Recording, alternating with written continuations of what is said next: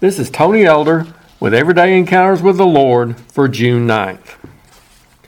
A while back, I noticed a problem with a couple of our local traffic signals. No, I'm not referring to the ones in a busy shopping area that go so out of sync that during peak traffic times only two or three vehicles can make it through on the green light. I'm actually thinking of a couple of signals with a much different and more amusing issue. It was especially pronounced at one location. When the green arrow appeared directing you to make a left turn, it wasn't in the normal horizontal position.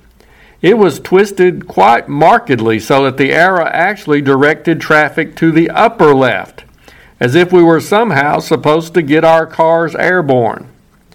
Now, I like to be a good citizen and adhere to the law, but I was unsuccessful in my attempts to obey those directions. It didn't work when I tried going faster as I made my turn, like an airplane gaining speed for takeoff. I didn't find a button on my car that would allow it to sprout wings or a helicopter rotor as if I were James Bond.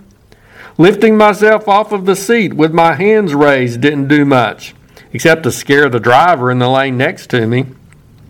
Even singing Chitty Chitty Bang Bang failed to inspire my vehicle to rise from the pavement. I concluded that my only hope to obey that signal was to make sure that I was approaching that intersection just as the rapture occurred.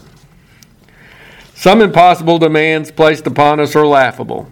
However, others can be downright frustrating, can't they? Have you ever felt like God was directing you to do something that simply wasn't possible? You want to be a faithful follower. You don't wish to defy God's guidance, but what he's asking of you seems to be beyond your capability to fulfill. He's pointing upward when you're stuck driving a land bound vehicle. However, there's a major difference in that scenario. For one thing, we're talking about a great God with whom nothing is impossible. He could make a car fly if he wanted to do so. Secondly, we're dealing with a loving God who would not frustrate us by asking us to do something that we weren't capable of doing. Now, we may not be able to go that direction on our own, but as we draw upon His resources of strength and grace, we find that it's possible. Where is God's arrow pointing in your life? Is it to overcome some temptation or sin that has held you in its firm grasp for years? Remember that 1 Corinthians 10:13 says, God is faithful, who will not allow you to be tempted beyond what you are able, but with the temptation will also make a way of escape that you may be able to bear it. Or are you hearing God's call to a holy life and a closer relationship with Him? Right after the Bible declares that God can sanctify us completely, it says in 1 Thessalonians 5:24, "He who calls you is faithful, who also will do it."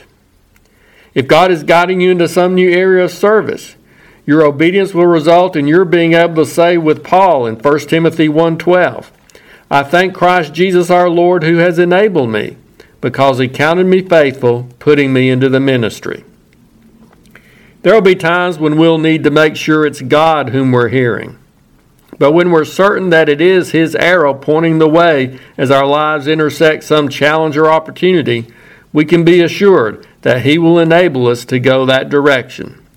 No matter how difficult it may look, we know that I can do all things through Christ who strengthens me.